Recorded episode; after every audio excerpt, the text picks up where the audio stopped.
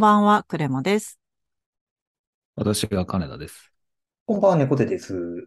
純喫茶エピソード、ボリューム564をお届けいたします。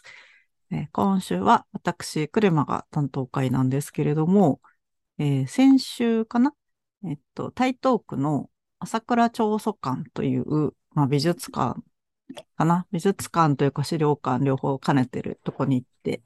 とても素敵だったよっていう話をしようと思います。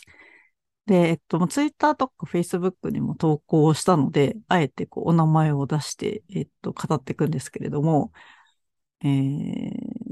デザイナーの佐藤義彦先生っていう知人の方がいらっしゃって、でもすごく何年間もリアルでお会いしてなかったんですけれども、もともと同じ漫画をすごい好きっていうことがお互いに分かっており、で、その漫画が、あの、増村博さんっていう方が書く、アタゴール物語っていう漫画と、あともう一つ、高橋洋介先生の、あの、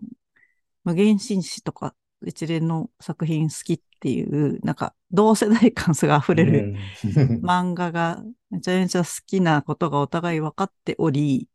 なんか、増村博士原画展あるらしいよみたいな話をちょいちょいやりとりしていて、で、たまたま私がツイッターをウォッチしてたら、原画展をしょっちゅうやってる谷中の、えーっと、猫町ギャラリーさんかな？っていうところがあって、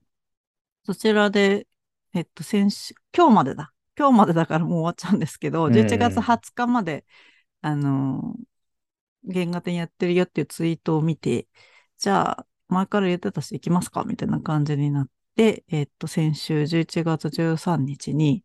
えっと、行ってまいりましたと。で、えっと、JR の日暮里駅から15分ぐらい歩いたところにあるんですけど、あの、ちょっと崖みたいになっている、すごいこう、アップダウンのとっても大きい素敵なあの、谷中の街を歩いていって、で、住宅街の真ん中、真ん中、うん、真ん中に、普通の少し大きめな住宅を改装したギャラリー。あの、猫を扱った作家さんの作品を数、数ヶ月おきにこうずっとぐるぐる、あの、展示されていて、で、多分増村博先生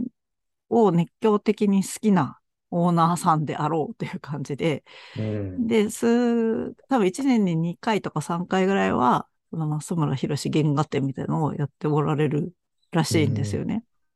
あの、あ、ノートの記事の方にリンク貼っときますね。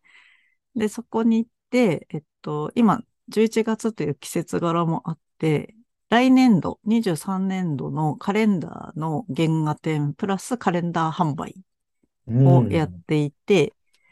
で、原画って書いてあったんだけど、多分シルクスクリーン一回通してる風で、あの、モノクロの漫画のコマの背景が、こう単色一色塗りだったり、グラデ、色のグラデがついてすごい綺麗な構成になってる。原画が12ヶ月分飾ってあって、で、真ん中に、あの、2種類のカレンダーの販売があって、あと壁際にこれまでのポストカードとかクリアファイルとか、そのよくあるグッズ 販売がすごく充実しており、で、最近の直筆のペンで書いたスケッチとかも2階に飾ってあったりして、すごく増村博士ファンにはめちゃめちゃ嬉しい。かつ、ファンじゃない人は、あの、なかなか最初に入るにはちょっとマニアックすぎるかもしれない展示なんですけど、ギャラリー自体がすごい、猫をテーマにしてることもあって、うん、なんだろうな。お好きな人にはたまらない小さな、あの自分の意思をすごいはっきり出してるギャラリーっていう感じで、よかったですと。で、そのギャラリーもすごい素敵だったんですけど、行く途中に、あの、日暮里の駅から歩いて少し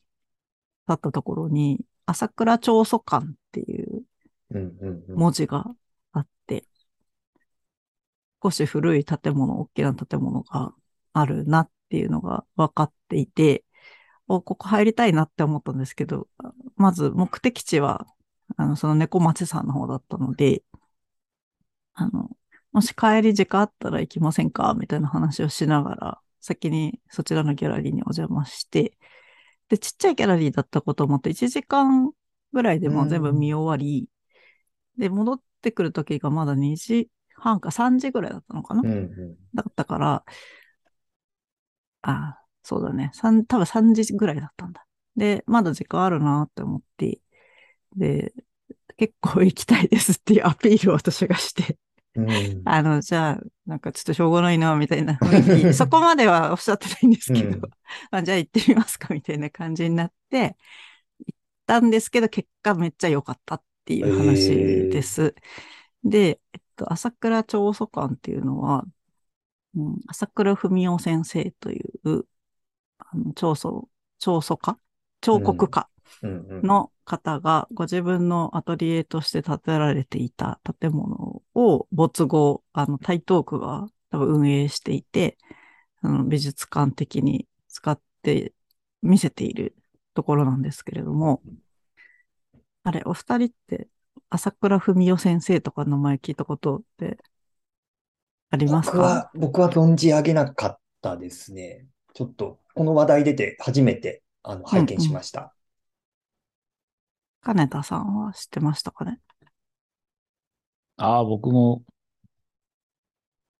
知らなかったです。うん、うん、うん。うんいや私もすっごい知ってたわけじゃなくて、あの、うん。うっすら知ってたレベルなんですけど、私の知識は、あの、美の巨人たちで前やってたなってあいうあ。のがあっうて、ん。で、あの、行ってみるとわかるんですけど、建物の上にすごく目立つ場所に、あの、砲丸投げの選手の彫刻、彫像、ブロンズ像が見下ろしてるすごい個性的な建物で、うん。それを、あの、美の巨人たちで見たのを覚えてましたが、うんなんか頭の中ですごいバラバラだった知識がすごい言ったことによっていろいろつながったっていう感じですね。でえっと、東京美術学校、今の東京芸大の前身の学校を卒業されて、なんか24歳で谷中にまずアトリエを作ったと。で、なんか今じゃ考えられないと思うんですけど、大学卒業してすぐに自分でアトリエを建てるっていうところもすごいゆとりあるなって思ったんですけど、でもその後、ご自分で設計したり増改築をずっとしていって、えっとね、1935年に今の建物を建てたって、ウェブサイトに書いてあります。うんで、一番こう入ってすぐに目を引くのが、普通の建物のに2.5階分の高さぐらいがあるアトリエ、うん。天井がすごく高くて、で、なんか当時としては珍しいコンクリート作りみたいな。なんでコンクリートにしたかっていうと、そのブロンズ像を、あの、扱ったり、そのブロンズ像にする前って粘土で、あの、つけていく、作っていくタイプの彫刻なんですけれども、あの、掘り出していくタイプの彫刻じゃなくて。で、その、作ってるものがとても重いじゃないですか、重量が。うん。で、もともと、あの、伝統的日本家屋で作りたかったみたいなんですけど、その重みに耐えられないので、ああそういうことか。はい。で、あの、そ当時としても珍しかった、そのコンクリートで天井高のすごいあるアトリエを作り、で、その床に電動昇降機っていう、なんか、その彫刻を、あの、作る、作り込みたいけど、上の方とかって手が届かなくなるから、こう床の中に彫刻がどんどん降りていって、ええ頭の、彫刻の頭の部分が自分の手手とか目の高さに下がってくるような機械って言えばいいのかな。でそういうのを仕込んである、多分すごい先進的な、すごいですね。当時、当時にしてはかなり先進的ですいやよね。ーだって第二次世界大戦の前ですからね、ね。にそういった機材を作っておられて、でそれが残ってるとうん。で、ただけど本当の元々のその朝倉先生の好みっていうのは、その、すき家作り、いわゆる、あの、平屋の、あの、日本的家屋をすごく好まれていたので、えっと、住居棟の方はすき家作りで、で、そのコンクリートの方から住居の方に、だんだんこう、ドゥンドゥンドゥンって感じで。あの、自然と繋がってますよって、あの、職員の方が言っておられたんですけど、だんだんなんかこう、小ぶりになっていく方にふって入れる作りになってて、へえ。でそのすき家作りの自分の住居棟とそのコンクリートの大きいススタジオの間になんか多分お客様とかと会うお部屋がつなぎの部分にあって、うん。お客様と会う一個手前に、あの、書斎があって、うん。その書斎がね、床から天井まで、それもなんか2階建て分ぐらい、本がブワーって並んでる部屋があるんですよ。で、全部ガラスの扉がついてて、なんか夢の図書館の一部屋みたいな。あの、手が届かないとこに本を置く図書館ってどうなんだ説みたいなのよくあるんではいすけど、はいはい。なんか最近のね、そうそうそう。図書館でよくある。ちょっとだけまあそういう感じもあるけど、うん。で多分読んでたんだろうなって思わせるすごい、あの、アートとか、うん。まあ、人文系の本とか、まあ、あと、なんだろう、自然科学系の本、うんあの、やっぱり人体を研究されてたはずなので、あのそういった本とかもたくさん、なんとか全集がすごく多かったですね。うんあと、百科事典とかもあったかな、イギリスの？みたいな感じの、ブワーって並んでいるお部屋があって、次のお部屋に、こう、半円にぐるって取り囲んだ形のソファーがある部屋で、で、うん。ソファーがもう部屋に作り付けになってて、窓のところが半円になっていて、そこがソファーになってるっていう、なんかすごい例え悪いんですけど、ファミレスみたいな。ああ、なるほど。すいません。語る言葉が貧困すぎて申し訳ないんですけど、ソファーが建物に作り付けになっていて、窓の形も半円に沿ってる。ってお庭見えるみたいな、あの、素敵な客間があって、その次からが、ロロの字型にぐるって一周できる、でもよくよく考えるとそこも3階建てだったな。3階建ての日本家屋で、で、ロの字の真ん中に自分好みに、こう、丹精込めた池とお庭があり、うんうんお水がちょろちょろちょろ流れていて、で、ぐるーって回っていくと、あの、書生さんの部屋みたいなのとか、あと池が一番よく見えるところに自分のご夫妻のお部屋があって、炉が切ってあって茶室になってたりとか。で、2階上がってって3階上がっていくと、多分20人ぐらいは入れるすごい大広間があって、でそこにある襖絵がまた素晴らしいみたいな。うんで、あの、書、書道の書うん掛け軸とかもすごく収集されていたので見応えありますよっておっしゃってたんですけど、まあ、まあ、至るところにそういった書が、書だったりとか、あと、壺だったりとか、さりげなく飾られてるんですけど、みんなもう自分のセンスですごい、あの、選び抜いたものなんだろうなっていう、すごい、なんて言えばいいんだろう。心地よい、アーティストとしてはすごく心地よい空間なんだろうなっ思いながら見てました。で、特徴が、なんか、すべてのところに丸みがついてるんですよ。うんさっき話した、その、天井の高いスタジオの上の方とかも全部角がなくて、丸みがついていて、あの、写真のスタジオの白ホリゾントって見たことあるかわかんないんですけど、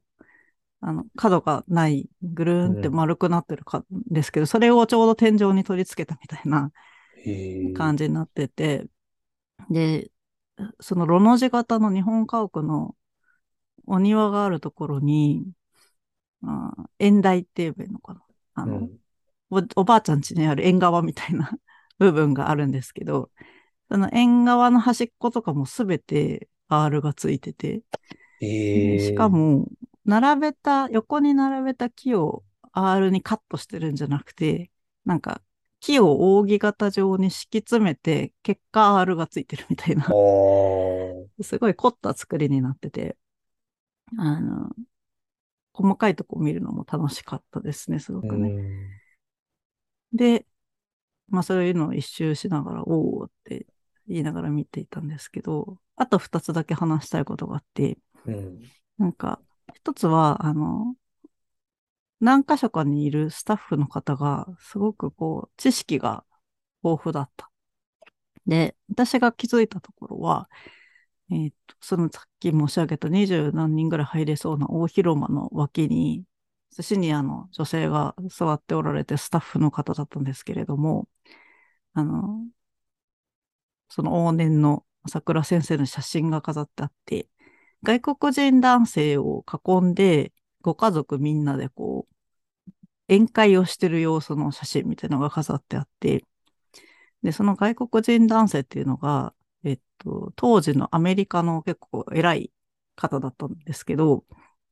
で、その方となんで宴会してんのかみたいなのを、そのスタッフ女性が喋ってくださって、あの、朝倉先生は自分の建物を、その、第二次世界大戦で被害に遭わせたくないので、まあ、接待してて、そのはあ。アメリカ高官の方を。で、その方が、あの、標的にしないようにっていうのをアメリカ軍の方に進言していたっていう。話とかがあって、なんかそういったそのネゴシエーション力というか、うん。もあった方なんだなっていうこととかを、あの、語ってくださったりとか、他の方もすごく、あの、なんだろうな、美術館の楽しみ方を要所要所ですごく伝え、わかりやすい言葉で伝えてくださって、うん。なんかスタッフさんのクオリティがすごい高いなって私は印象を受けました。うん。で、なんか、佐藤先生がすごい、なんだろうな、いいねっておっしゃってたのが、なんか入り口のところに2階に上がる、こう、階段があるんですけど、その手すりが自然の木をこう曲げて作ったみたいな、へえ。グイーンって曲がっている木が手すりにされてるんですけど、その手すりについてスタッフの方に尋ねたら、すごくよくご存知で説明してくださったっていうので、よかったっておっしゃってたんですけど、あの、そういうふうに曲げて育てた木じゃなくて、風でこう自然に曲がってしまった木を見つけて、じゃあここに使おうかっていうので、あの、取り入れてデザインしたっていうお話をされていて、あの、入り口のすぐ入って左側にある階段なので、もし行かれる方がいたら見てみると楽しいと思います。とにかく至るところがすべて丸方です。うん。角が不思議ですね。なんか、和、和風の建築だけど、なんかハイブリッドというか、うん。うん。自然と融合してる感じが。そう。あの、とっても素敵な和洋折衷でしたね。そういう意味では。あ行ってみたい。うん。半日はいられると思います。うん。であともう一個は、なんか、朝倉節さんの、あの、節モードセミナーっていう学校があって、それを作られた朝倉節さんのデッサンがたくさん飾ってあって、あれなんでここに朝倉節さんの絵が飾ってあるんだろうって私気づいてなくて。で、後でスタッフの方に、あの、お嬢さんですよって言われて、あ、そっか、三好一緒じゃん、みたいな感じで、あの、朝倉家は代々アーティストみたいですね。なんかお兄様も彫刻家だって書いてあって、そういう感じみたいなので、うんそういう観点で見るのも楽しいかもしれないです。うん。はい。まあ、ただ語っただけになっちゃったんですけど、そう、ちょっとおすすめですね。あの、台東区立っていうのも結構いいなと思って、区立なのに、区立なのにってすごい失礼な言い方してるけど、なんか区立の図書館、あ、美術館なのに、なんか、プライベートな感じうん。がすごくして、うん、いいところでした。うん。おすすめです。なんか、効率っぽくないというか。そう、いい意味でなんか効率っぽくない？なんかうん。心がこもって、そこのことを好きな人がやってらっしゃるんだなっていう雰囲気を感じたって感じかな。うん。うん。あとね、天気悪かったから屋上に出られなかったんですけど、天気が良ければ屋上に出て見ることができたと思います。屋上に菜園があったりとか、あと、さっき話した彫刻？あの、うん砲丸投げの選手の彫刻とかいくつかあったりとか、なんか屋上も楽しいらしいし、あとスカイツリーがすっごいよく見えて、眺望も良かったですね。えー、うん。いう感じでした。なので気になった方は行ってみていただけたらと思います。なんかお二人に話振ろうかなと思ったけど、なんか 最近気に入った美術館とかありましたか？どっか？お二人は？最近、いや、最近あんま美術館行けてないですね。うんうん。うん、いや、逆になんか、クレマさんの話聞きながら、なんか Google で、こう、朝倉長祖館で検索して、こう建物の写真見ながら、やっぱなんかその、彫刻に、その、興味が仮になかったとしても、建物だけでも相当面白い。中の作りだけ見てても、あ、これちょっと実際に見に行きたいって思うような、うんうん。なんかユニークな作りだったんで、うんうん。なんかこの状態でちゃんと残ってるっていうのがすごいですよね。なんか再現とかじゃなくて。そうですね。なんか修復っていうか、うん強強化、保存修復はしたって書いてありますけどね。うん2009年から2013年。うん。そう、お気づきの方もいらっしゃるでしょうが、私は彫刻作品のことをほぼ語っておらず、あのーなんかすごい、超素、し自然主義的なって書いてあるんですけど、まあ、リアルな人間の姿を、あのー作って、ブロンズ像で作っていて、彫刻は、とってもすごい写実的だけど、なんか、すっごく目を、目を引くかどうかっていうと、まあ、ちょっと人の好みかなっていう気もするんですけど、なんか建物の方が私にとっては印象的だったって感じですかね。うん。うん。はい。めっちゃ気になります。よかったらぜひ行ってみてください。金田さんは？一はい。言最後に締めていただいてもいいですか、あまりにもあまりにも振らなすぎたんで、ちょっと。まあ、谷中っていう、その、まあ、屋根線、その辺のこう、なんでしょうね、その下町感もありつつ、だその、朝倉先生が、その辺の情緒を愛したっていうところと、あと上野に近いっていう部う分ん。もあって、まあ、美術的にそういう、なんでしょうね、まあ、その、まあ、戦争で被害やどうこの話もあるんでしょうけど、まあ、割と今でもその当時戦戦前の頃の雰囲気みたいなものが、ちょっと秋に入ると、まだ残ってる地柄だとも思うし、で、後でまあ、大空襲だなんだで燃えた部分は当然あるとは思いつつも、なんか整備が行き届いてないっていうのは戦火を逃れたっていうのが、そのと土地の記憶として残ってたりもするうん。と思うんですよ。だからその辺も含めて、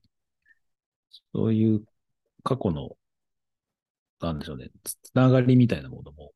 感じながら、そういう美術に触れるようになってくると、なんかいろいろこう、点でただこの作品いいよねじゃなくて、そこに至るまでの経緯とかまで楽しめるようにななってくると、よりこう、美に対して増資が深まるのでは、うんっていうのはなんか思う。思うんですね。だからその彫刻に対して、まあ、は、うーんって感じだったけど、建物に対して、残ってる建物に対してぐっと来られたっていうのは、なんかそういうことなのかなっていうふうに聞いてて思いました。うんうん。めちゃめちゃいい締めをありがとうございます。素晴らしい はい。ということで、今日のお話は以上です。台東区の朝倉長祖館についてお話をしてみました。では、おやすみなさい。おやすみなさい。おやすみなさい。